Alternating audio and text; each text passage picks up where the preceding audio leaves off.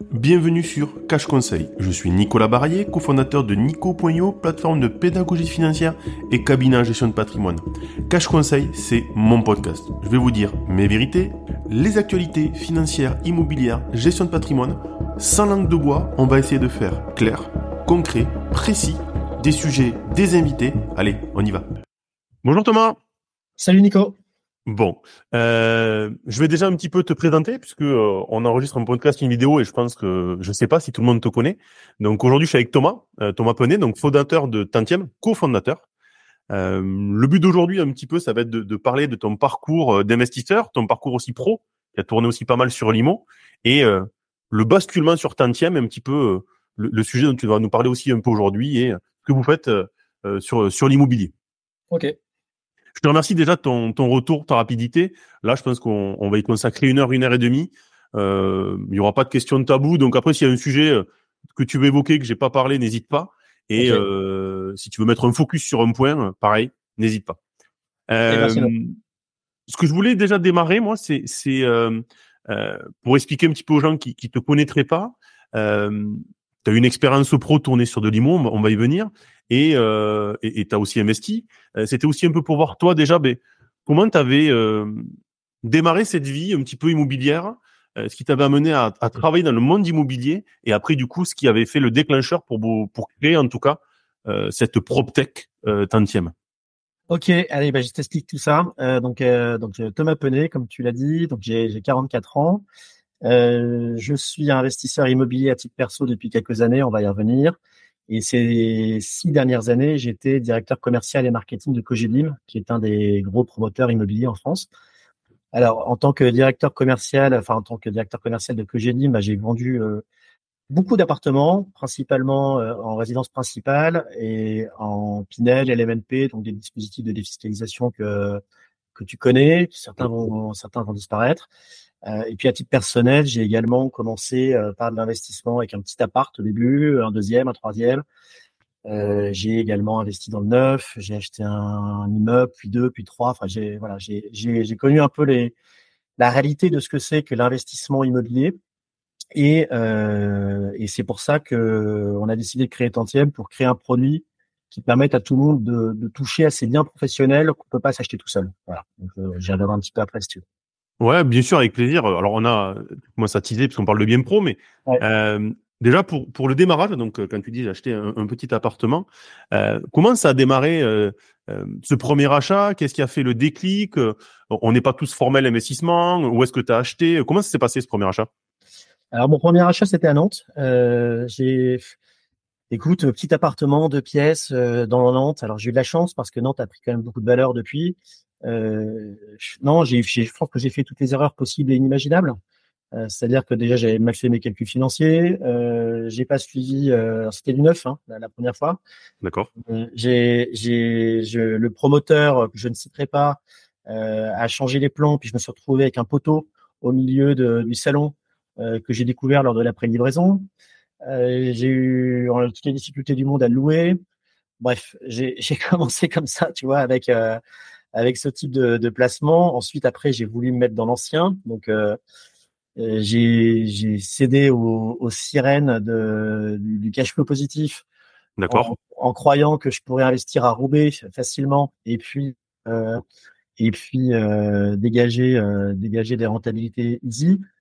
Là, bon, le, le produit reste, reste intéressant, mais voilà, entre ce qu'on raconte, ce qu'on voit dans toutes les formations, ce qu'on entend au quotidien, euh, la confusion généralisée entre le rendement, la rentabilité, le TRI, enfin tout ça, fait que euh, j'ai fait beaucoup d'erreurs et je pense que c'est comme ça que tu apprends. Hein, de toute façon. Ouais, non, mais, mais, il n'y a aucun investisseur qui s'est pas planté au début, mais après, tu c'est rare. C'est rare. bon, alors après, as fait, as fait euh, deux visions complémentaires et différentes. Tu as fait du neuf et de l'ancien ouais. un appartement et un bien à Roubaix. Donc déjà, localement, Nantes-Roubaix, bon, on n'est pas sur les mêmes zones, le même marché. Ouais. Euh, mais oui, oui, euh, je ne connais pas un investisseur qui me dit, mon premier lot, il était hyper bien situé, j'ai hyper bien acheté, je l'ai mis en meublé à l'année, je suis bien, tout va bien. Ou alors, ah ouais, il est formateur et je suis pas convaincu qu'il a acheté. Exactement, exactement. T'en as, en as beaucoup qui vont te raconter ça, qui vont te raconter que c'est facile, qui vont te présenter des calculs de rentabilité en intégrant, euh, en, en intégrant pas de vacances locatives ou en te présentant des, des rendements qui qui n'intègrent pas correctement les charges, les coûts de la création de la société si tu investis en SCI. Enfin, il y a, y a, plein plein d'éléments qui viennent se rajouter, qui connaissent ça par cœur, et qui font que à un moment, bah, ton rendement que tu pensais euh, optimal euh, ne te permet pas de voilà ne te permet pas de dégager de capacité d'autofinancement pour le suivant. Ouais, c'est compliqué. Euh, c'est compliqué. Et puis ces dernières années, c'était un peu la martingale, c'était de te dire je vais pouvoir euh, finalement euh, réinvestir systématiquement. Alors, le marché le marché permettait. C'est de plus en plus difficile, ça nécessite de plus en plus de techniques d'optimisation, mmh. mais c'est mais c'est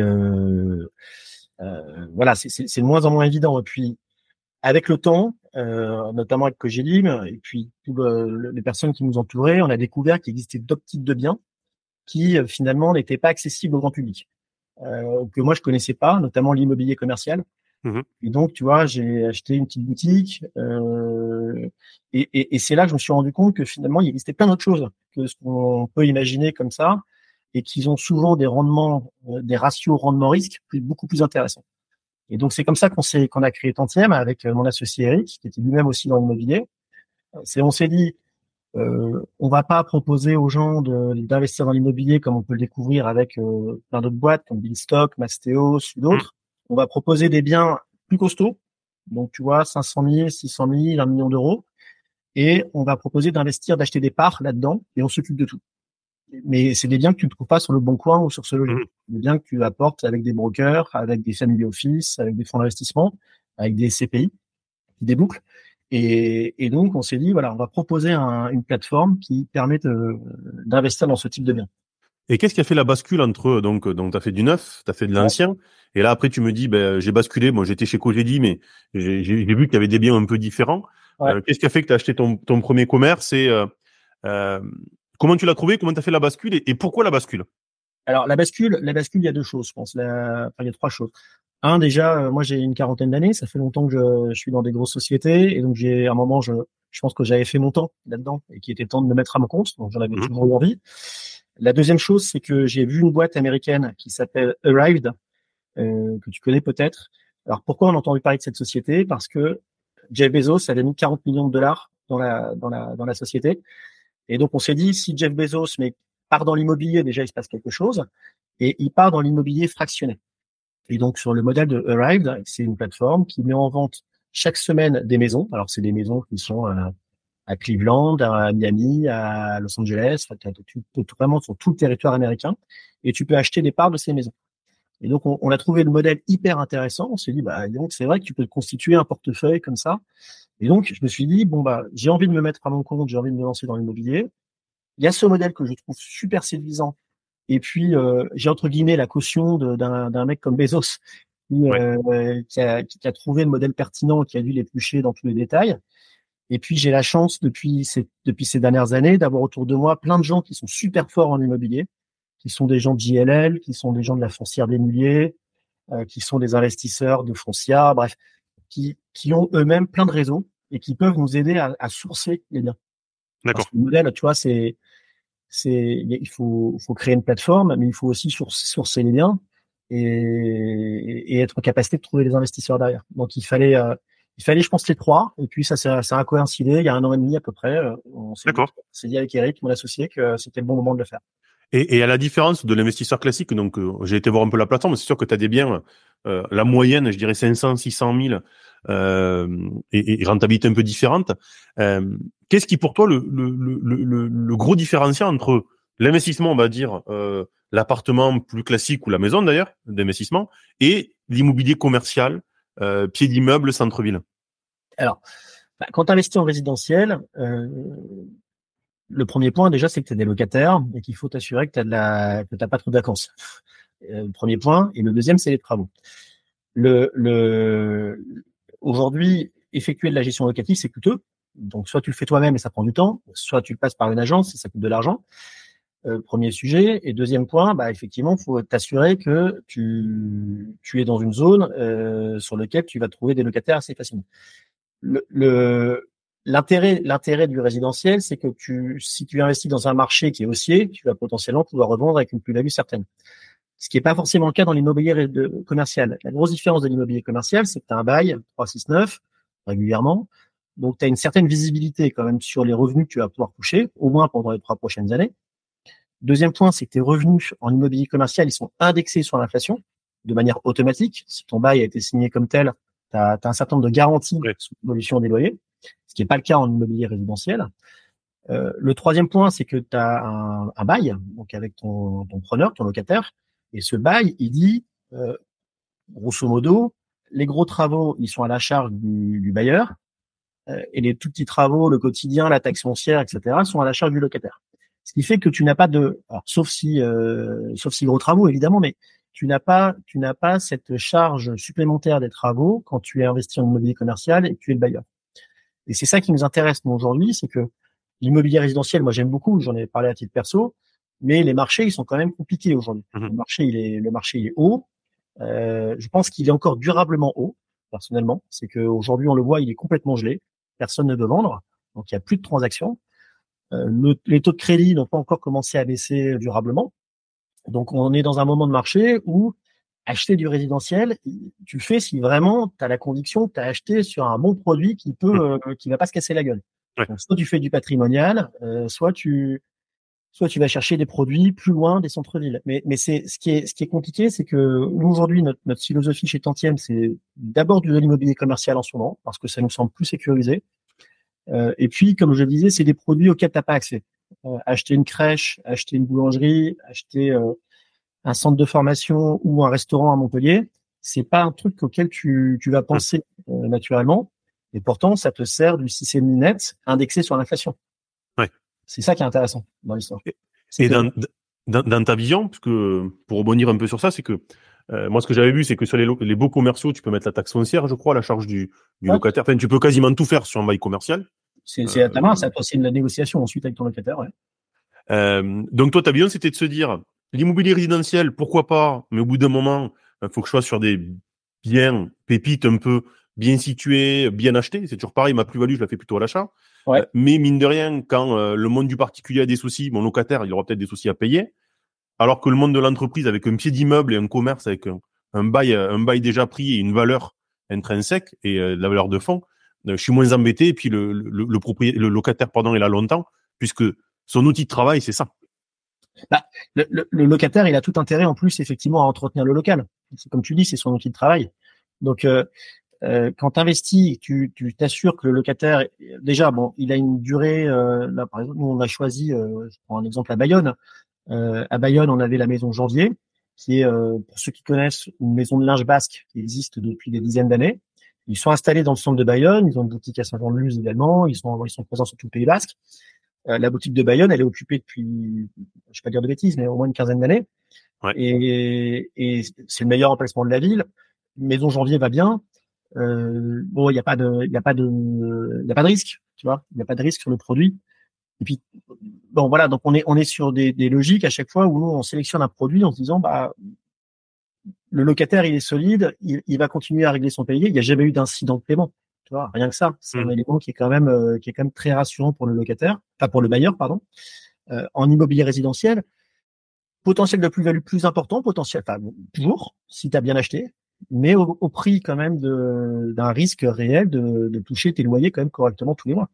T'as pas forcément l'historique parce que là c'est beaucoup plus compliqué. L'historique et puis après euh, après souvent tu vas te dire je vais aller faire de la je vais aller faire du meublé auprès d'étudiants etc. Mais ça veut dire du turnover, ça veut dire ça veut dire gérer euh, euh, je sais pas si t'as déjà moi j'ai investi dans une coloc par exemple euh, également sur une petite étudiante. Bah, la réalité c'est que on te tu te dis toujours ça va tourner parce que tu es à proximité d'un pôle étudiant si on se dit les choses, c'est que t'es pas pas le seul évidemment à avoir pensé à faire une coloc. Il faut, donner un bien qui soit de qualité et, au bon prix. Et si tu as une offre qui est un peu importante, il faut faire un loyer moins cher, donc euh, grignoter ta renta. Voilà, donc c'est un, métier, un métier de faire ça en fait, faire faire, ce truc-là, ça prend du temps. Je trouve qu'il y a beaucoup de particuliers qui perdent quand même beaucoup d'énergie, d'argent, de, temps. Euh, et donc moi, je comprends finalement pourquoi il y a des sociétés comme euh, comme Beanstalk ou Bivouac ou d'autres qui sont créées parce qu'effectivement, il y a, y a, un vrai besoin, il y a une vraie envie. L'immobilier, ça reste le placement préféré des Français, mais c'est un vrai métier. C'est pas si simple qu'on a pu le raconter ou c'est pas si simple que peuvent le dire les formateurs. Mmh. Et si tu veux investir sur des produits euh, qui ont vraiment des, à mon sens, un, meilleur rendement ou un meilleur couple ratio, euh, enfin un meilleur couple risque-rendement, il y a des choses comme de l'immobilier commercial qui peuvent être intéressantes. Hier, je t'aurais parlé d'immobilier de bureau. Alors le bureau, c'est un peu un peu plus tricky en ce moment. Enfin, tu vois, on le mmh. voit avec les CPI. Euh, donc, j'irai pas, on va pas se positionner sur le bureau, mais ça va peut-être redevenir dans quelques temps un, un, produit plus intéressant.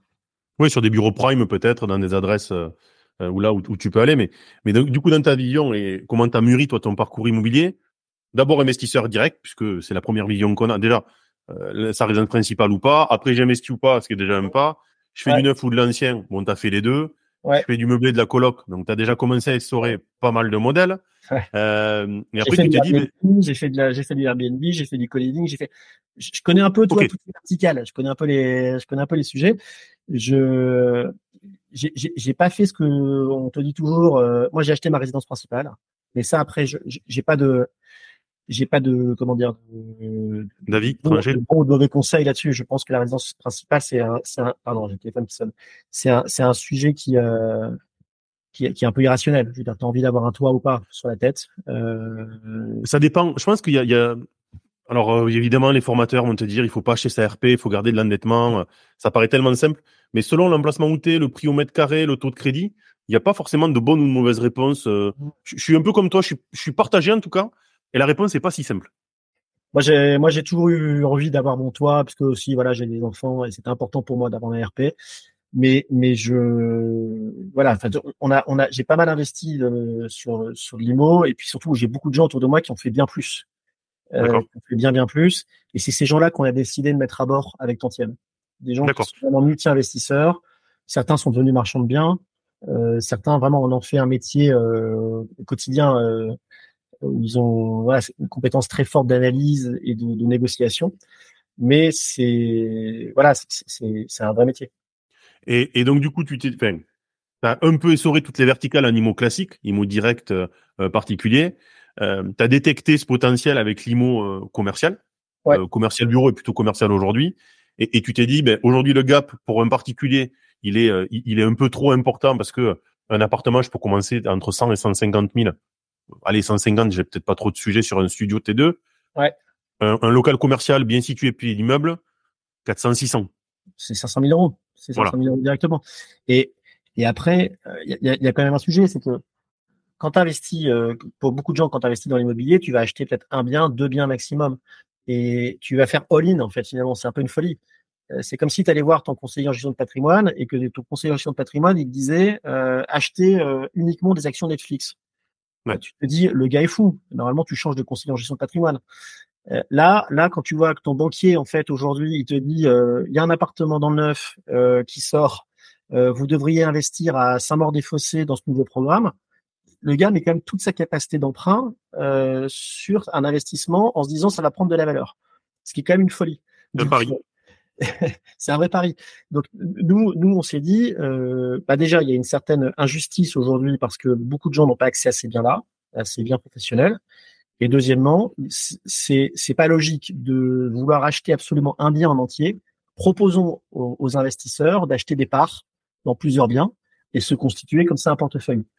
Et, et, et avec Eric, du coup, euh, à quel moment euh, vous vous êtes dit, euh, alors je vois que Jeff Bezos met 40 euh, millions de dollars dans une boîte aux États-Unis. Ok, je me dis que euh, la, valeur par part, ça a un intérêt. Il y a réalité qui marche, qui est un peu différent. Il y a, des choses qui se font en France. À quel moment vous vous dites avec euh, avec Eric, ok, l'idée c'est de faire de l'immobilier fractionné, plutôt d'immobilier commercial. On se lance? Bah, l'immobilier fractionné, on se lance parce qu'on fait un petit test auprès de, de, pas mal de gens et on se rend compte que tout le monde, tout le monde apprécie le concept et se dit mais c'est super en fait, pourquoi ça n'a pas été fait plus tôt? Alors au fond, finalement, ça a déjà été fait. Ça s'appelle les SCPI. Euh, les SCPI, finalement, euh, c'est une manière d'investir, d'acheter des parts dans un portefeuille immobilier. Sauf que euh, la SCPI, je ne sais pas si tu as déjà épluché les rapports d'activité de SCPI, mais c'est quand même très compliqué de savoir au fond dans quoi tu as investi. Euh, toi, tu as 15, 20, 50 immeubles, euh, tu as des tu as des locaux, tu as des bureaux au bord de la 86, tu as des trucs, tu, tu, sais pas exactement dans quoi tu as investi, tu vois. Alors la thèse d'investissement, elle est quand même toujours assez vaste. Donc euh, donc il y avait ça et puis après il y avait le club le, club deal, qui est un truc euh, mmh. qui existe depuis euh, des, dizaines d'années. Mais le club deal, c'est des investisseurs fortunés qui ont la capacité de mettre des tickets de 50 000 euros pour acheter ensemble un immeuble ou un actif immobilier. Euh, donc nous, nous, à quel moment on se lance? Bah, On se dit euh, le modèle fonctionne quand même super bien on, auprès de nos, nos, proches, tu vois, on teste. On se rend compte que finalement, euh, on a la capacité euh, de voilà de, de, créer cette plateforme et, et, et, de trouver des biens. C'est surtout ça le sujet. Euh, et, et l'immobilier commercial, en fait, on y vient parce qu'on regarde on a regardé du résidentiel, on a regardé du commercial. Résidentiel, on y reviendra sûrement, j'espère, parce que moi, c'est un produit que j'aime beaucoup. Tu vois, investir dans le résidentiel, c'est concret, c'est, c'est la vie des gens. Tu vois, tu. Mais euh, aujourd'hui, c'est la verticale qu'on priorise parce que c'est celle qui nous semble la moins, la plus intéressante. La moins risquée. La moins risquée. Mais demain, euh, demain, euh, tu vois, là, par exemple, on a des, on a, euh, on a un projet avec une, une, école qui fait de la formation pour euh, des professions médicales à Nice. Euh, c'est un produit qui est assez réversible. Si demain cette école elle part, c'est ça qui nous intéresse aussi quand on analyse des dossiers, c'est que donc déjà si l'école elle part, on sait que potentiellement en fait c'est le loyer pourrait être plus élevé. Déjà premier point, donc c'est pas forcément inintéressant. Euh, et puis surtout le produit il peut se transformer en un local commercial classique, il peut accueillir une profession libérale. On peut on peut imaginer en fait plein de choses, tu vois, pour euh, pour, euh, oui. pour, pour travailler. Il est modulable qui est plus, plus modulable. Sur du résidentiel, c'est plus compliqué souvent. Tu vois, t'achètes un, t'achètes un bien. Alors, tu peux essayer de le transformer pour en faire des colocations ou au contraire de le diviser pour le vendre à la découpe, mais c'est plus compliqué, ça nécessite des travaux. Tu vois, c'est oui. pas la même histoire. Ouais, donc dans l'idée, tu as testé ton marché. Ouais. Tu as vu un petit peu que ça répondait bien. Tu t'es dit, l'immobilier fractionné, ça marche. Deux verticales, en gros, le résidentiel, le commercial. Le ouais. résidentiel, si je trouve une opportunité, pourquoi pas, mais je trouve pas que ce soit le moment aujourd'hui parce que les, les, les barèmes sont pas, les, les drapeaux sont pas ouverts. Et je me dis que le commercial c'est peut-être plus une opportunité. Ouais. Donc plus de commercial et tu as construit ton réseau d'apporteurs de, de détecteurs fonciers en fonction de, de ce que tu avais imaginé. Ouais, tout à fait. Alors après, il y a un autre point dont on n'a pas mentionné, mais c'est qu'il y avait une société euh, qui s'appelle Brix, euh, qui, est, qui oui. est connue, qui s'est quand même lancée euh, sur un modèle assez similaire il y a un petit peu avant nous. Euh, ce qui nous a, ce qui nous a aussi poussé nous à nous lancer, c'est qu'on a vu ce qu'avait fait Brix, donc on a vu qu'il y avait un intérêt quand même très fort des investisseurs sur ce modèle. En revanche, il y avait des éléments chez Brix qui nous nous plaisaient moins, euh, notamment la dimension immobilière. On, on s'y retrouvait pas. Enfin, en tout cas, c'était pas le genre de produit mmh. que nous on avait envie de proposer. Euh, et puis il y avait une dimension réglementaire qui nous semblait un peu légère aussi. Donc c'est pour ça qu'on a décidé de, de, de finalement de, de, rester sur le même principe, c'est-à-dire proposer aux, aux, gens des biens et d'investir de manière fractionnée, mais sur des produits immobiliers à notre sens de meilleure qualité et, euh, et avec, avec, un, cadre, cadre, un cadre réglementaire qui sécurise l'investisseur. Ça c'est vraiment important pour que les gens comprennent un petit peu, Brix, je, je vous redis que c'était lancé il y a 2-3 ans. Ouais, euh, à, la, à la base, c'était du partage de, de royalties. Euh, il y avait même une association, il y a une association d'ailleurs, je crois, de partage de royalties. Ouais, euh, L'AMF, l'AMF a est revenu un peu dessus, donc c'est vrai qu'ils ont changé de modèle. Maintenant, ils sont prestataires de, de, de, de plateformes de paiement, je crois. Ils financent des projets. Ils font plus, ils font plus le partage de, de royalties. Et c'est vrai que les premiers immeubles étaient, euh, c'était des immeubles déjà. Et je crois que c'était aux alentours de Metz, des choses comme ça. Donc, euh, c'était pas la même vision en tout cas, ou en tout cas le l'idée était bonne, la mise en application vous a pas convaincu? Bah, l'idée elle était très bonne. Moi je, je, trouve que franchement ils ont ouvert un marché, c'est très bien ce qu'ils ont fait. Euh, et, et, chapeau parce que vraiment ouvrir un marché comme ça en France c'est pas évident. Euh, néanmoins voilà les, produits étaient, étaient, et les rendements surtout, hein, les, loyers étaient pas forcément toujours au rendez-vous. Et puis le deuxième point c'est que comme tu l'as dit c'était un modèle de royalties qui n'était pas régulé par l'autorité du marché financier. Donc concrètement, les modèles de royalties, tu sais, le monde il se sépare en deux. Hein. Il y a des produits euh, qui sont pas régulés. Donc globalement, c'est c'est la Banque de France. C'est c'est est-ce que tu euh, c'est un contrat commercial? Tu vois, je, je vends un mmh. produit euh, avec euh, avec un contrat commercial et la DGCCRF qui me dit si euh, je je j'ai le droit de vendre ce produit. Et, et de l'autre côté, j'ai un, un produit financier qui est régulé, euh, pour lequel tu émets un dossier d'information synthétique, etc. Donc, tu as beaucoup plus de contraintes. Tu peux pas raconter n'importe quoi en termes de, de promesses de rendement. Tu peux pas euh, confondre rendement et rentabilité cible. Enfin, tu es obligé d'être un peu plus carré quand tu fais euh, un produit. Il y avait d'ailleurs un sujet, je crois, de tête. Hein. Euh, Brix, va, on va clore le truc, mais. Quand, ils, quand, ils, ont démarré, il y avait une partie loyer et une partie revalorisation. Ouais, tout à fait. Euh, revalorisation de l'immobilier. Et je crois que le, le c'est Benjamin Charles qui en a parlé au début. Il disait, euh, moi, je comprends pas que la rentabilité, la revalorisation, ok, mais on peut pas l'annoncer dès le début, c'est compliqué.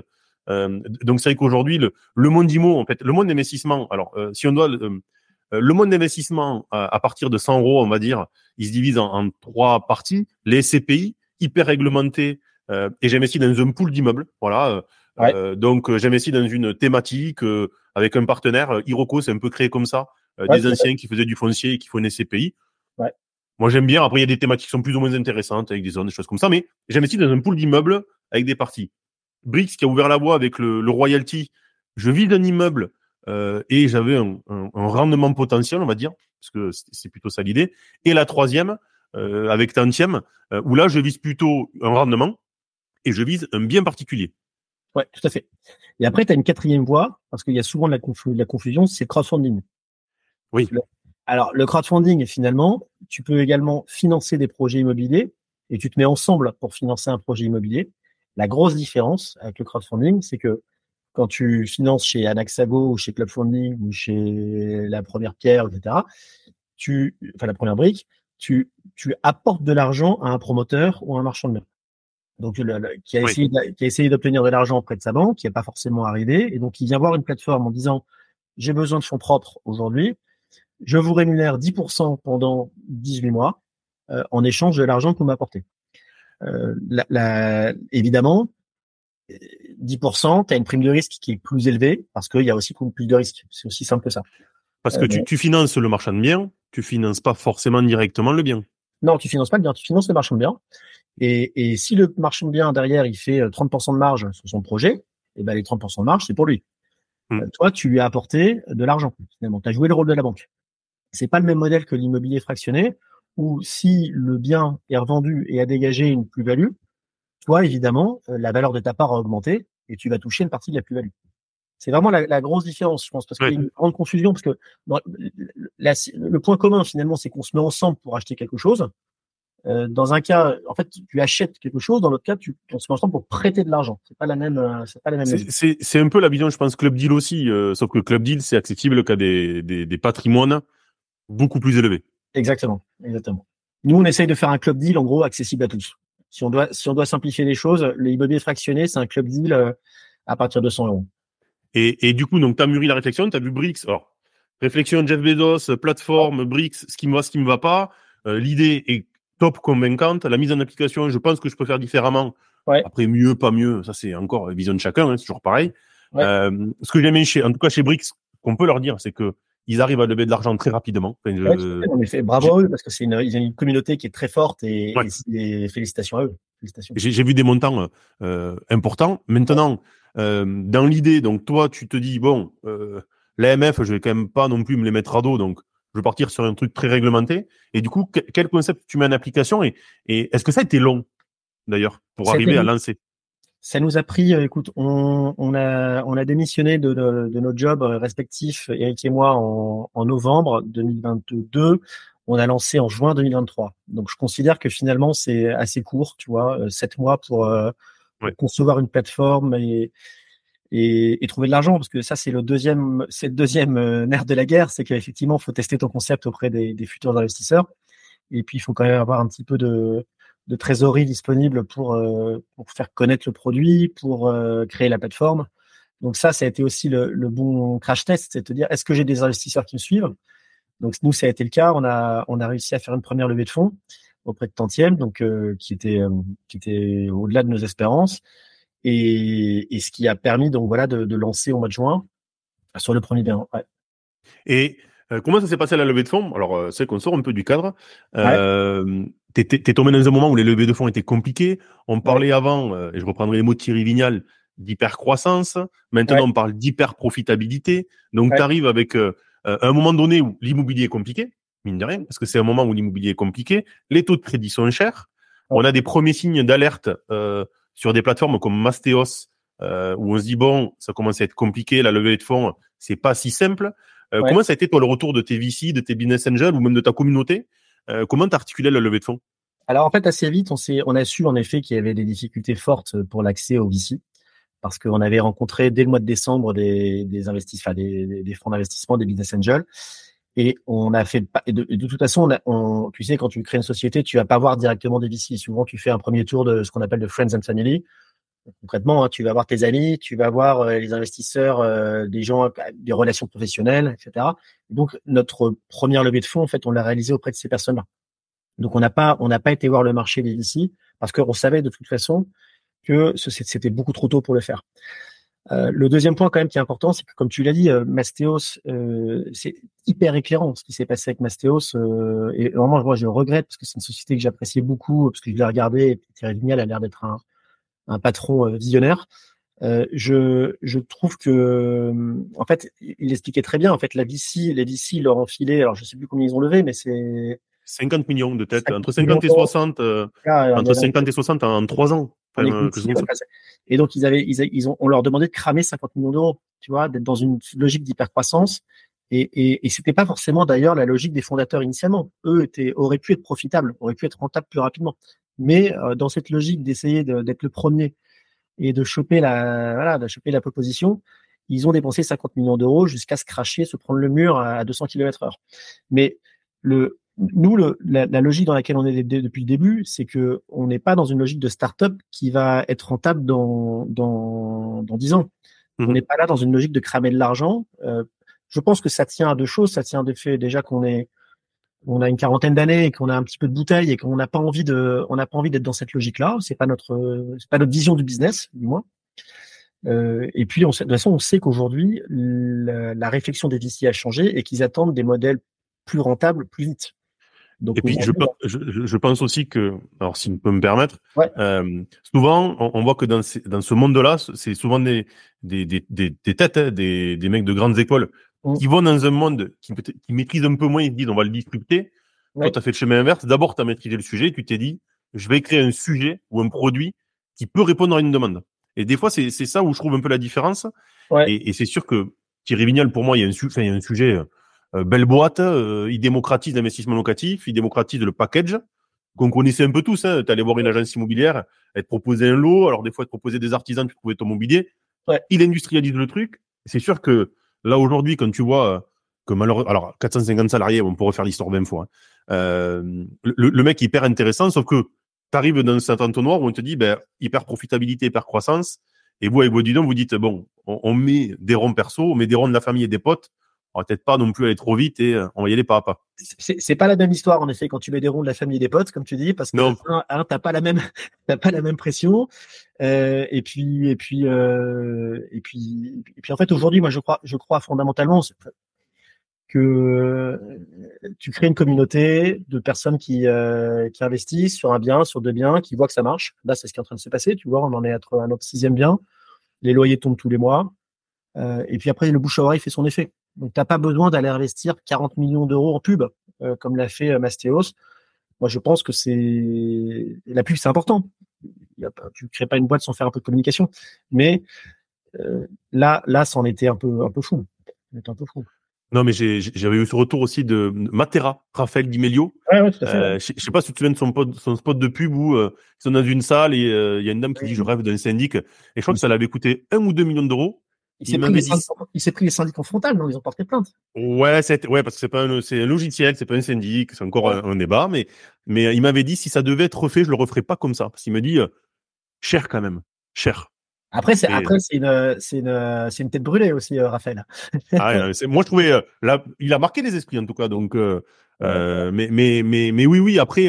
C'est sûr que quand tu investis toi en perso, que quand c'est toi qui gères la boîte et, euh, et, et, que c'est l'argent de la famille. Bon, le board c'est pas le même, les discussions c'est pas les mêmes, et, euh, et ça, ça soit pareil.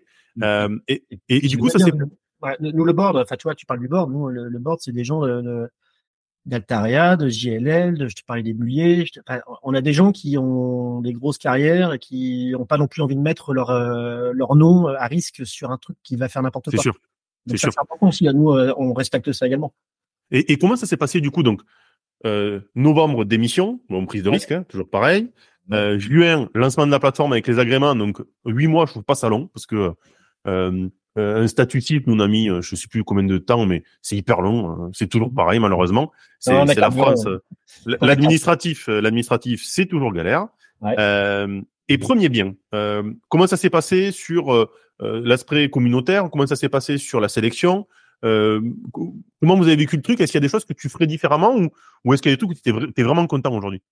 Premier bien, en fait, il nous a apporté, on l'avait déjà identifié depuis le mois de mars. En fait, il nous a apporté par euh, des gens, euh, euh, des gens du board, en fait, qui, nous avaient dit bon, ben voilà, on a, on a un certain nombre de biens en portefeuille. Celui-ci, on pourrait, on pourrait vous proposer de le prendre. Et donc, en plus, on l'a acheté vraiment dans des bonnes conditions. Donc celui-là, c'était à Bayonne. On l'avait, on savait qu'il était top parce que hyper, hyper bon emplacement. Que c'était un produit qui permettait de, de, de lancer, de le lancer correctement. Euh, ce qu'on a voulu faire nous tout de suite, c'était montrer que euh, c'est compliqué parce qu'il y avait eu quand même un peu de bad buzz sur l'immobilier fractionné. Donc il fallait, euh, il fallait expliquer aux journalistes notamment que euh, on n'était plus exactement sur le même modèle et qu'on avait pris des garanties. Euh, on a parlé d'obligations auprès de l'AMF, mais il y avait, il y avait des hypothèques de prêteurs de deniers. Enfin, il y avait un certain nombre de garanties complémentaires pour les investisseurs, un peu techniques qu'il fallait quand même expliquer. Et puis, un, suivant, ça dérange pas qu'on explique un petit peu les garanties, la, différence ouais. ouais, et ben ouais, ouais, bah, je le fais tout de suite, comme ça, ça sera. Vas-y. Ouais. Euh, L'hypothèque de prêteur de données, enfin c'est bon, une hypothèque de premier rang. En fait, c'est un modèle qui est assez simple, qui dit que quand on achète un immeuble et qu'on le revend, cet immeuble, le, le fruit de la revente de cet immeuble est reversé en intégralité, en priorité, aux investisseurs. Et donc ça, en fait, quand on a les gens qui souscrivent euh, pour un bien chez nous, leur, euh, on, note leur, euh, les, nos obligations sont nominatives et numérotées. Mhm. On note leurs coordonnées qui sont déclarées chez le notaire. Et donc, à la revente, automatiquement, le notaire reverse aux obligataires le fruit de la revente. Ça, ça permet d'éviter trois choses. Un, que euh, qu'on puisse euh, faire un Ponzi finalement, tu vois, utiliser l'argent d'un investisseur pour euh, le fruit de, le fruit de la revente pour acheter un bien. Donc ça, je peux pas. On, on silote au maximum. la deuxième chose, c'est que on, on peut pas rembourser nos dettes. Si, si quand bien même on aurait des dettes, tu vois, tantième, on peut pas se rembourser avec cet argent-là. On doit rembourser les investisseurs. Et puis troisième point, ça évite que Eric parte avec la caisse à Bali et qu'on puisse voilà, donc c'est vraiment un, un c'est des garanties qui sont super fortes pour les investisseurs. D'accord. Hypothèque, hypothèque de prêteur de deniers. Donc aujourd'hui, euh, après on va reparler du, du modèle parce qu'on a parlé d'obligation et d'hypothèque de prêteur de deniers. Ouais. Euh, si c'est pas clair pour tout le monde, on, on, on va y revenir. Mais euh, donc aujourd'hui le modèle, vous l'avez identifié, le premier bien Bayonne, euh, donc voilà top emplacement, mmh. c'est celui que vous voulez faire. Quel prix et quel délai pour le financer? Premier, le prix, on était à 1 million deux parce qu'il y avait deux boutiques. Donc c'était costaud. C'était costaud de lancer un produit à un million d'eux comme ça alors qu'on sortait euh, que personne ne me connaissait. Euh, là, on a on a eu on a eu un très bon on a eu des papiers dans le Figaro, dans le Monde, dans la presse, dans Sud-Ouest. On a eu on a eu plein de bons papiers. On a eu des on a eu vraiment une bonne publicité parce que les gens appréciaient le produit. Et euh, le, premier, écoute, on a mis à peu près euh, deux mois pour le commercialiser. Alors c'est un petit peu long, hein, mais toujours hein, le, pour un démarrage. Néanmoins, euh, pas, pas néanmoins, néanmoins, on était content d'aller jusqu'au bout, tu vois, et de, de, de le financer.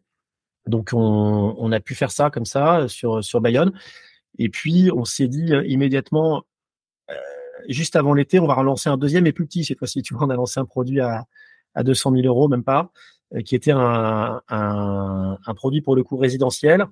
Alors c'est un faux résidentiel en fait parce que c'est un appartement qui est situé sur la Grand Place à Lille et qui a une destination commerciale, une destination hôtelière. C'est comme si tu achetais une chambre d'hôtel en gros. Et ça, tu sais, aujourd'hui, quand tu fais du Airbnb, tu as des contraintes par les villes qui te disent que tu peux pas louer plus de X nuitées par an. Souvent, c'est 180 euh, nuitées par an.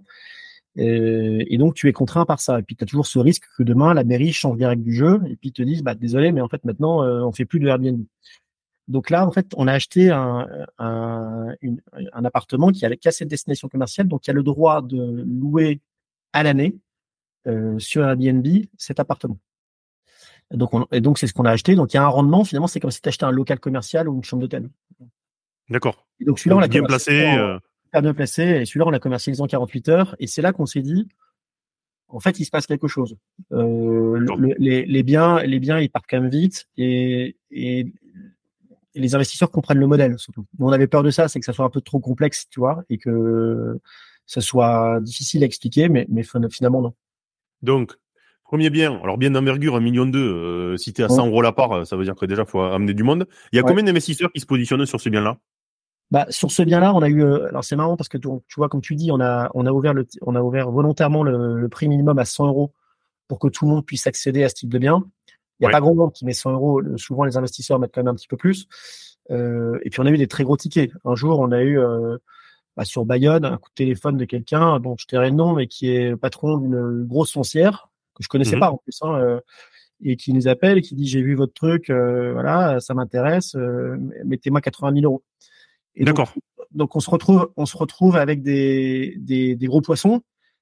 Alors au-delà du fait que ça nous intéresse parce que ça nous permet de financer le produit, c'est surtout aussi que c'est des gens qui sont des spécialistes de l'immobilier qui décident de se positionner sur ce type de bien. Et donc là, pour nous, ça nous rassure aussi en disant, bah voilà, si les gars ils y vont, c'est que le produit est bon. Donc le premier, euh, bon, volume conséquent, euh, mais mine de rien, euh, des, des, tickets moyens un peu plus importants. Le deuxième, prix inférieur, donc du coup euh, plus rapidement financé. Euh, ouais. t'as des, t'as des, t'as une communauté qui, qui est multi-investisseur ou quand ils en ont fait un, ils attendent? Comment ça se passe en général? J'ai deux tiers des gens aujourd'hui qui, des, des, des clients qui sont multi-investisseurs. Oui, d'accord. Donc, ils croient au modèle, je recapitalise, ouais. je réinvestis, euh, bah, même si je ne fais pas euh, 1000, 1000, 10 000, mais je remets. En fait, ce qui s'est passé, c'est qu'à partir de septembre, donc on a effectué l'acquisition de Bayonne assez vite. Euh, idem, Lille, on l'a acheté euh, directement dès qu'on l'a financé. Et donc, comme c'est du comme c'est de l'immobilier commercial, finalement, à la signature du notaire, tu touches directement les loyers, euh, tu touches directement les loyers. Et donc, on, on, a pu reverser les loyers immédiatement. Donc, avec un délai de jouissance de, je vais pas dire des bêtises, je pense que c'est entre deux et trois mois, euh, trois mois. D'accord. Les SCPI, c'est plutôt six. Pour, euh, ça dépend lesquels, mais hein, ils diminuent les délais, mais ouais, entre, entre 3 et 6. Ouais. Entre 3 et 6, ouais. Et donc, on a, on a pu reverser finalement assez vite les loyers. Et donc, à partir du moment où tu investis, que tu touches de l'argent, bah, tu te dis, bah, le truc, il marche, en fait. Je, mmh. c'est aussi simple que ça. Donc, comme maintenant, on verse quand même tous les loyers tous les mois depuis, depuis, depuis six mois euh, sur tous les projets, euh, bah, les investisseurs comprennent que le modèle, il est, il, il, fonctionne correctement. Il y a un côté attractif, toi, de, de recevoir quand même tous les mois ces loyers. Et c'est, et c'est donc un taux de réachat qui est assez important. Euh, donc là, tu as au sixième. Alors avant de parler peut-être du sixième euh, euh, et du rendement aussi, parce qu'il faut qu'on y vienne, euh, ouais. explique-nous un peu, là, on a, par, on a parlé de l'hypothèque de prêteur de deniers. Euh, la mécanique de tantième, euh, comment ça fonctionne L'investisseur, qu'est-ce qu'il achète et, et, comment ça marche? Alors la mécanique, elle est assez simple. On propose aux gens d'acheter des obligations sur des projets qui leur, et ces obligations leur permettent de toucher une partie des revenus locatifs et de la plus-value à la rente. Donc concrètement, qu'est-ce qui se passe? Euh, Nous, on identifie des biens toutes les, tous les mois. Progressivement, ça sera tous les 15 jours. Euh, on a un pré-screening qui est assez rigoureux, donc on envoie, je pense, une cinquantaine pour en sélectionner un seul sur lequel on va vraiment, euh, sur lequel on va se positionner. On va signer une promesse avec le vendeur, nous tantième. Et ce qui est intéressant, c'est qu'on signe une promesse aujourd'hui sans condition suspensive de financement. C'est-à-dire qu'on dit on va vous l'acheter le bien. Euh, le fait de, de, signer sans condition suspensive de financement, c'est intéressant parce que ça nous permet de négocier beaucoup plus fortement euh, un, un, rabais auprès du vendeur. Euh, on le voit aujourd'hui. Nous, finalement, le fait que les taux soient élevés, ça fait un peu nos affaires parce que ça nous permet, nous, de nous positionner, d'acquérir des biens sur lesquels plusieurs personnes ne pourraient pas aller parce qu'ils ont des conditions de, de financement. Donc, on, on, identifie le bien, on va le mettre en vente sur la plateforme. Et pour financer ce bien, donc on propose à des investisseurs de souscrire à des obligations, donc qui sont des multiples de 100 euros. Et euh, ça va prendre une semaine, 15 jours, trois semaines. Et, euh, et, et, donc, ce qui va nous permettre ensuite de procéder à l'acquisition du bien. D'accord. Euh, oui, pardon. Et, voilà. Et une fois, une fois que le, le bien a été acheté, euh, les revenus, le, les revenus locatifs sont reversés proportionnellement à chaque investisseur en fonction de sa part. Tu parles de revenu permet de, de, ouais. là-dessus? Les rendements aujourd'hui, comment ça, fonctionne chez, chez Alors, on, présente toujours deux, euh, deux indicateurs. Le premier, c'est le rendement reversé. Donc, ça, c'est du réel. C'est aujourd'hui le loyer tel qu'il est, euh, avec euh, minoré de, frais de gestion. Alors, les frais de gestion, ils sont de, de 3 à 5% C'est pas là-dessus qu'on qu gagne de l'argent. On, donne finalement, si je divise mes revenus par le prix d'acquisition, ça me donne un rendement reversé net réel. Donc ça, c'est ce qu'on va reverser à l'investisseur. Et on donne un deuxième indicateur. Donc là, on fait bien la, la, la séparation mmh. pour éviter la confusion. On donne un deuxième indicateur qui va dire sur l'ensemble de la durée de détention, le taux de rendement il va évoluer.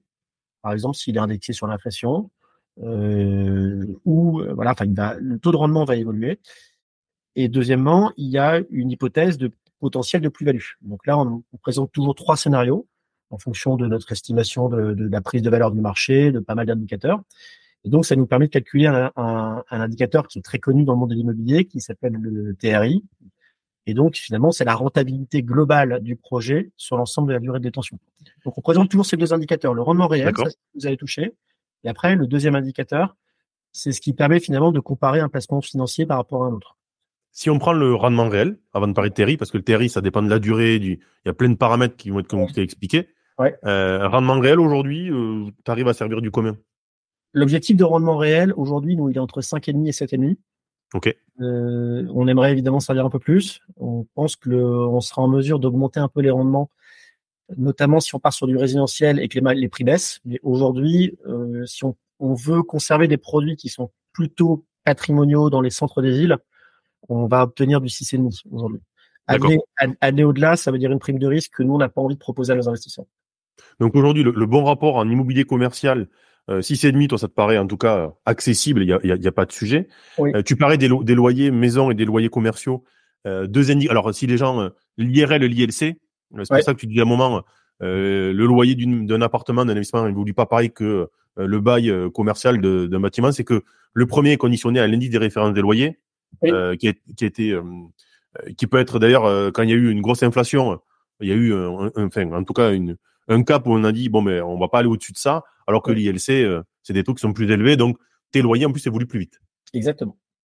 Euh, et donc après en TRI, euh, ton objectif toi, donc si c'est demi en, en, revenu réel, donc en, en, rendement réel, pardon. Donc je mets demain 100 000 euros, j'ai mes 6,5 qui démarrent là maintenant, mais qui vont évoluer dans le temps parce que je l'espère, les loyers évolueront, voilà. Oui. et tu aimerais avoir un TRI qui, qui, qui se situe dans un tour de combien? Bah, le TRI cible qu'aujourd'hui on a proposé sur tous les projets est à peu près à 9. D'accord. Euh, on aimerait pareil avoir un TRI euh, qui qui, euh, qui avoisine les 10 quoi. Je pense que si on pouvait si on pouvait proposer un TRI de 10, après à nouveau on, on sur les hypothèses de, de calcul de TRI qu'on a, on choisit toujours l'hypothèse médiane. C'est-à-dire qu'on a toujours des, des, potentiels de prise de valeur du marché que, auxquels nous on croit, mais qu'on ne présente pas. Parce que euh, j'ai pas envie d'annoncer un TRI de, de, 10, 11, 12 qu'on va pas être en mesure de tenir. Le TRI qu'on annonce, nous, nous sommes complètement réalistes et complètement euh, réalisables. Ok. Donc, 6,5 en servi. Ouais. Euh, et plutôt 10 en objectif de TRI euh, dans la durée compte tenu d'une plus-value potentielle et d'une évolution des loyers. Exactement. Ouais. Prochain bien, donc Montpellier. C'est la dernière opportunité que vous êtes en train de sourcer. Est-ce que tu peux un peu nous en parler? Écoute, celui-là, on l'adore. Montpellier, on est, on est hyper content d'aller à Montpellier. C'est un, c'est, c'est un, donc c'est l'immobilier commercial, c'est un restaurant. Donc on n'achète pas le restaurant, hein, je précise bien, on achète les murs. Mmh. Euh, donc on est dans le quartier de l'Écusson, c'est le centre euh, historique de, de, la ville. Euh, on, donc ce, ce, restaurant qui fait, alors de souvenir, 140 mètres carrés, il est occupé par, euh, enfin, ça s'appelle les Enfants Rouges aujourd'hui. C'est un, un resto à tapas qui est, très apprécié des Montpelliérains. On a, vous pouvez aller voir sur Google, hein, il, y a des, bonnes notes. Ils sont là depuis une dizaine d'années. Donc on propose d'investir, ça nous coûte, ça, la, collecte est de 650 000 euros, euh, grosso modo. C'est, un produit qui sort du 6,5. Et le TRI, il est à 8,20 euh, sur celui-ci. Et, euh, et, et, on est voilà, on est hyper content parce que c'est déjà à titre personnel, moi j'aime beaucoup Montpellier. Je trouve que c'est une ville avec un centre-ville qui est très très agréable. Le, le, restaurant en question, c'est voilà, ça fait ça fait dix ans qu'ils sont là, ils tournent à plein régime, donc c'est quand même assez rassurant. Euh, et on est sur euh, voilà un produit qui est euh, à la fois patrimonial et puis avec un rendement de 6,5 sur du sur du centre-ville, c'est pas ouais, cohérent cohérent sur de la renta. C'est cohérent sur la renta. Et puis, je vais te dire, hein, ce qu'on voyait en immobilier commercial à Montpellier, on était plutôt à 5,5. Tu vois, je veux dire, euh, de proposer un truc à de proposer un truc à 6,5, on voyait pas ça tous les jours. Donc, euh, donc c'est c'est un nous c'est un produit qu'on aime bien. J'ai pas trop de doutes sur le fait que qu'il parte assez vite. Et, et euh, mais c'est typiquement un produit quantième, tu vois. Voilà. Si, si, on devait un peu euh, montrer le, le, le type de sourcing qu'on a envie d'aller chercher, c'est ça. C'est ça. C'est Bayonne. C'est c'est ce qu'on a proposé à Paris avec la boulangerie dans le 17e. C'est des produits comme ça qui sont faciles à comprendre, Tu vois, j'ai pas envie de proposer des produits compliqués avec des mélanges de, d'opérations de, marchand de biens, de promotion, mmh. de découpe. Ça, c'est, souvent des produits sur lesquels tu peux potentiellement avoir des rendements plus élevés, mais au, prix d'un risque aussi beaucoup plus. Donc, investissement, mon père de famille. Ouais. La règle de l'emplacement, parce que à chaque fois tu nous parles de pieds d'immeuble hyper bien situés, 17, euh, euh, Bayonne et, et, et Montpellier. Ouais. Évidemment, bon, mais après, euh, les, gens, moi, j'invite à aller voir sur Tantième. Je crois que tu as une offre en plus, je la mettrai en description, euh, où tu, tu boostes un peu les rendements au début. Euh, ta vision euh, dans les dans les mois à venir, euh, les gens qui nous écoutent, donc tu as la partie investisseur, qui évidemment, bah, le but, aller voir, regarder, essayer de comprendre. Moi, j'étais regarder le site, je trouve ça plutôt simple plutôt clair. voilà, il y a pas de, c'est pas lambiqué. Tu l'as dit, quand tu achètes les murs d'un restaurant, bon, mais tu connais l'adresse, tu sais où c'est situé euh, la personne qui est dedans, en général, euh, un restaurant, s'il a vécu après le Covid, bon, mais euh, on lui souhaite le meilleur parce que je pense que le pire, est, le, pire est derrière lui. Hein. une boulangerie, c'est toujours pareil. Hein, donc bon, il n'y a pas de, il y, a, pas de sujet, c'est l'emplacement, l'emplacement qui fait foi. ton, attente aujourd'hui, donc plus d'investisseurs. Et sur le sourcing, tu as une, une attente particulière? Nous, nous, on va accélérer le sourcing. Aujourd'hui, on a, on a on se rend compte qu'on a la capacité de proposer peut-être deux biens par mois. On a beaucoup d'investisseurs qui nous disent ben, proposez-en euh, plus régulièrement parce que ça nous intéresse. Euh, on a donc on va on va accélérer sur on a pas mal de biens. Alors ce qu'il nous faut c'est le temps, voilà, le temps de, le faire, le temps de recruter les équipes. Mais on, on va on a on a vraiment l'ambition d'accélérer. On, on ira peut-être d'ici quelques mois, mais à nouveau c'est qui va piano bassano. Donc on va mmh. faire ça dans, dans six mois, neuf mois, je ne sais pas, mais on, va regarder aussi des produits sur d'autres géographies, peut-être en Belgique, euh, Portugal, en Espagne, euh, qui sont des marchés aussi qui peuvent être intéressants sur certaines villes. Et ça, on, a également pas mal de personnes qui sont intéressées par ça. Et puis, euh, non, l'idée, c'est vraiment d'être dans, d'aller à Bordeaux, d'aller à Lyon, d'aller à Nice, d'aller à Marseille. Grande ville de France, La Rochelle. La Rochelle, peut-être, tu vas aller à Strasbourg. Enfin, on a, on a, on a plein, plein de villes qui, qui nous bottent. Euh, il y a des vraiment des super produits. On, a plein de typologies d'actifs nouvelles qu'on peut venir euh, proposer. Tu vois, ce matin, on a regardé une crèche euh, dans, à Paris. Enfin, on est, je te parlais d'un centre de formation à Nice. Enfin, on a, on, on peut imaginer plein, plein, plein, plein de produits immobiliers comme ça. J'espère qu'on pourra pouvoir revenir sur du résidentiel si les, prix baissent un peu parce qu'aujourd'hui, euh, tant pour la résidence principale que pour les investisseurs, le marché, n'est pas acceptable. Et c'est donc voilà. Donc non, non, l'avenir est assez radieux. Enfin, nous, on a, très très envie de continuer à proposer des, produits. Et puis, je pense que si on a les produits, on aura les investisseurs. C'est toujours pareil. Et, euh, pour rebondir un peu ce que tu disais quand tu disais il faut qu'on ait des équipes, c'est que euh, ce que j'ai noté du coup, c'est que sur 50 biens que tu vois, en gros, tu en valides qu'un. En ah gros, c'est. Nous, notre job, c'est d'analyser les biens. Nous, notre donc, euh, on a énormément d'apporteurs d'affaires, de brokers, de personnes qui nous proposent.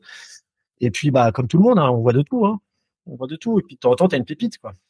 Ouais, donc il y, a du taf. Entre, euh, quand tu sors deux lots par mois, ça veut dire que tu as analysé 100. Ouais. Euh, ça veut dire que tu en as viré 98. Donc, euh, il y, en a beaucoup, tu vas les, il y en a beaucoup, tu vas les, virer directement. Tu vois, tu vas, tu mmh. vas jeter un œil à la présentation, tu vas te dire, bon, bah non, on n'y va pas. Mais, mais, ouais, hein, le gros du travail, c'est quand même du sourcing.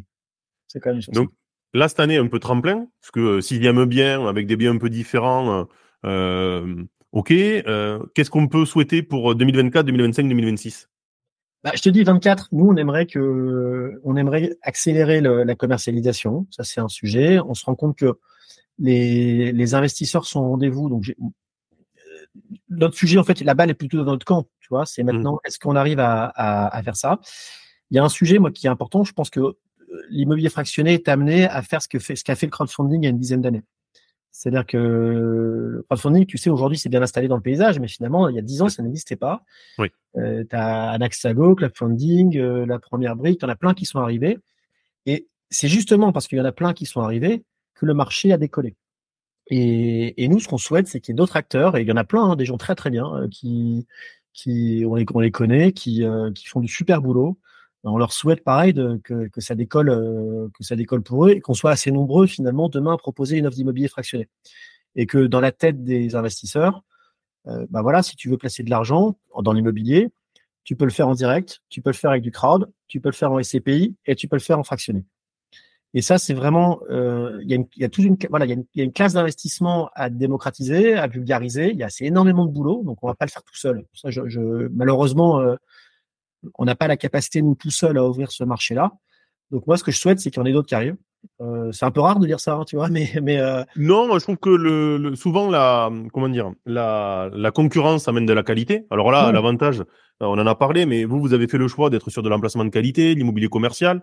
Euh, L'inconvénient, je trouve, c'est que vous démarrez euh, pas pour vous en tout cas, mais sur un sujet où ben oui, on a vécu Brix, qui avait Ouais. un modèle avec les royalties, et en fait, les gens mélangent encore, je pense, intellectuellement euh, quand ils entendent de fractionner, ils entendent de royalty, alors que là, on est sur un contrat obligataire, ce qui est encore totalement différent, Ouais. encadré par l'AMF. Donc, euh, ainsi, je peux en parler, en fait, euh, alors que euh, il n'y avait pas de, de consistance légale. Donc, euh, un CGP, un banquier pouvait pas dire aller investir sur Brix. C'était, euh, pas possible.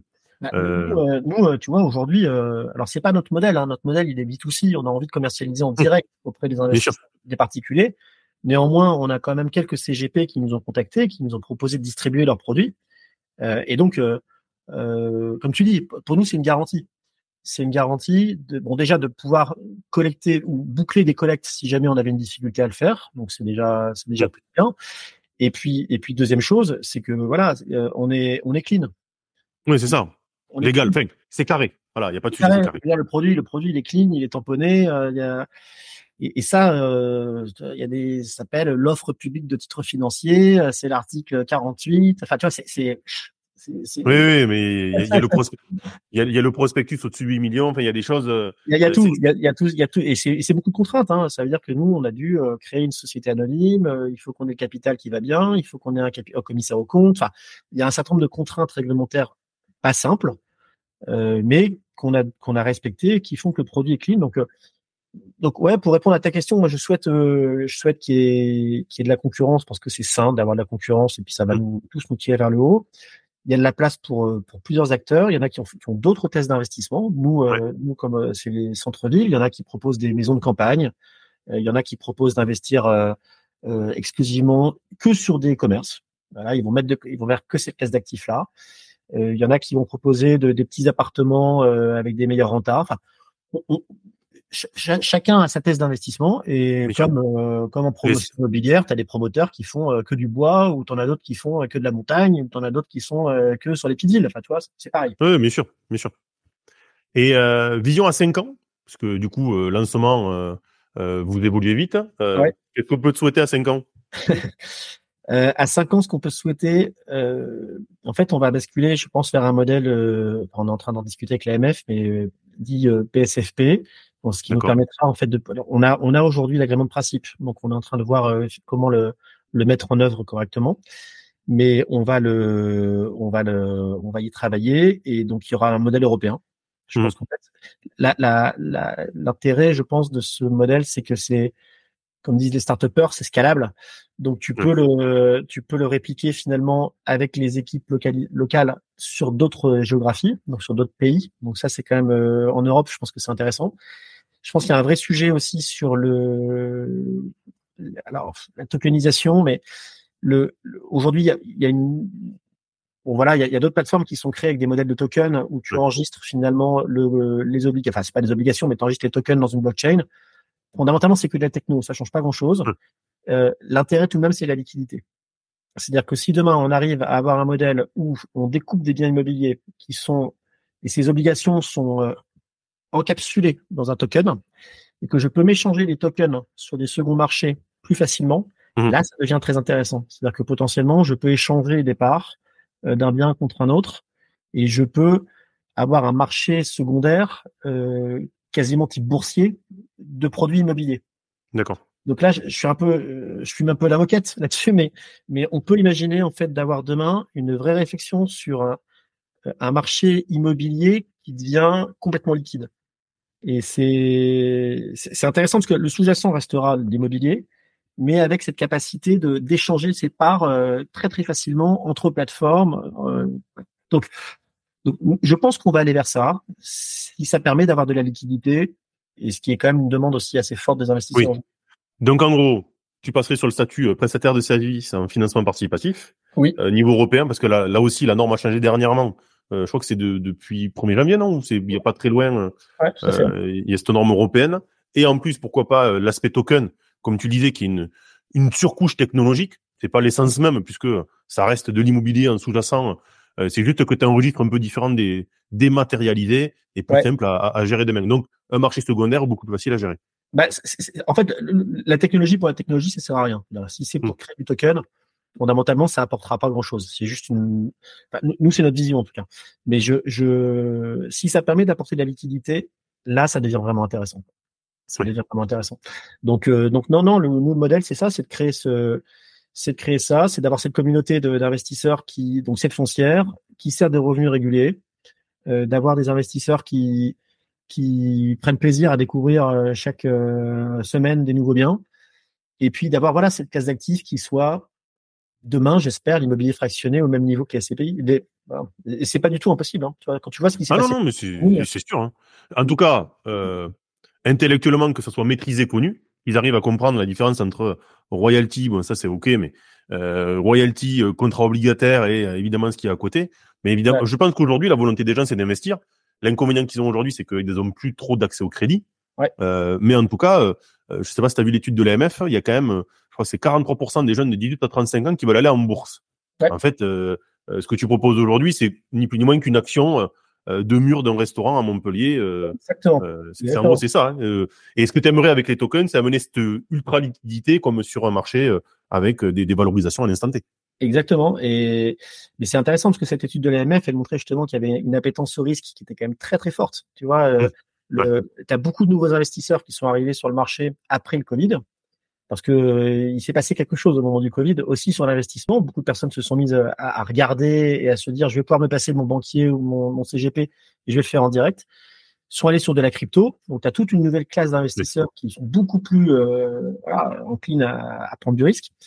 Et, et donc, euh, je sais plus pourquoi je te racontais ça, mais en tout cas, je, je, nous, on sent bien qu'il il se passe quelque chose. En tout cas, il se passe quelque chose avec des gens qui, qui comprennent qu'il existe des nouveaux modèles. Et ça, c'est c'est intéressant.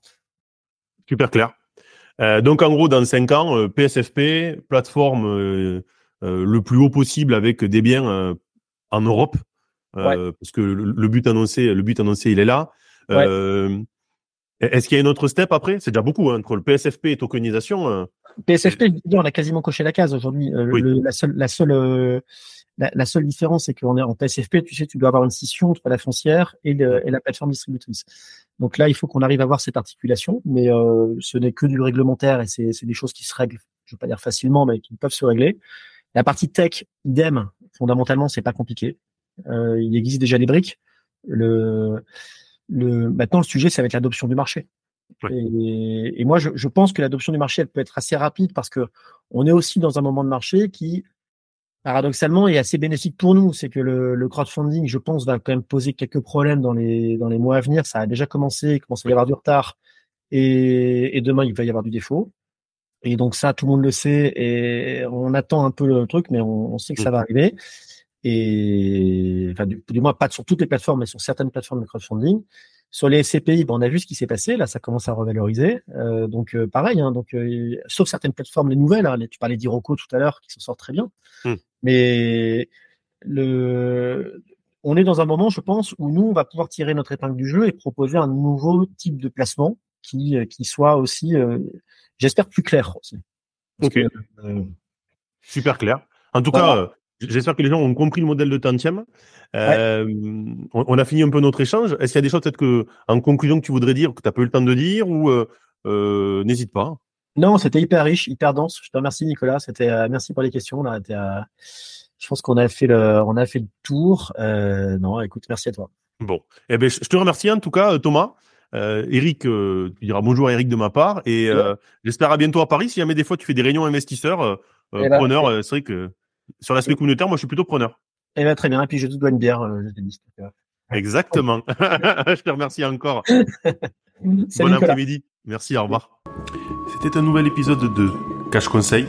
Je vous souhaite une bonne journée et je vous dis à bientôt pour investir intelligemment.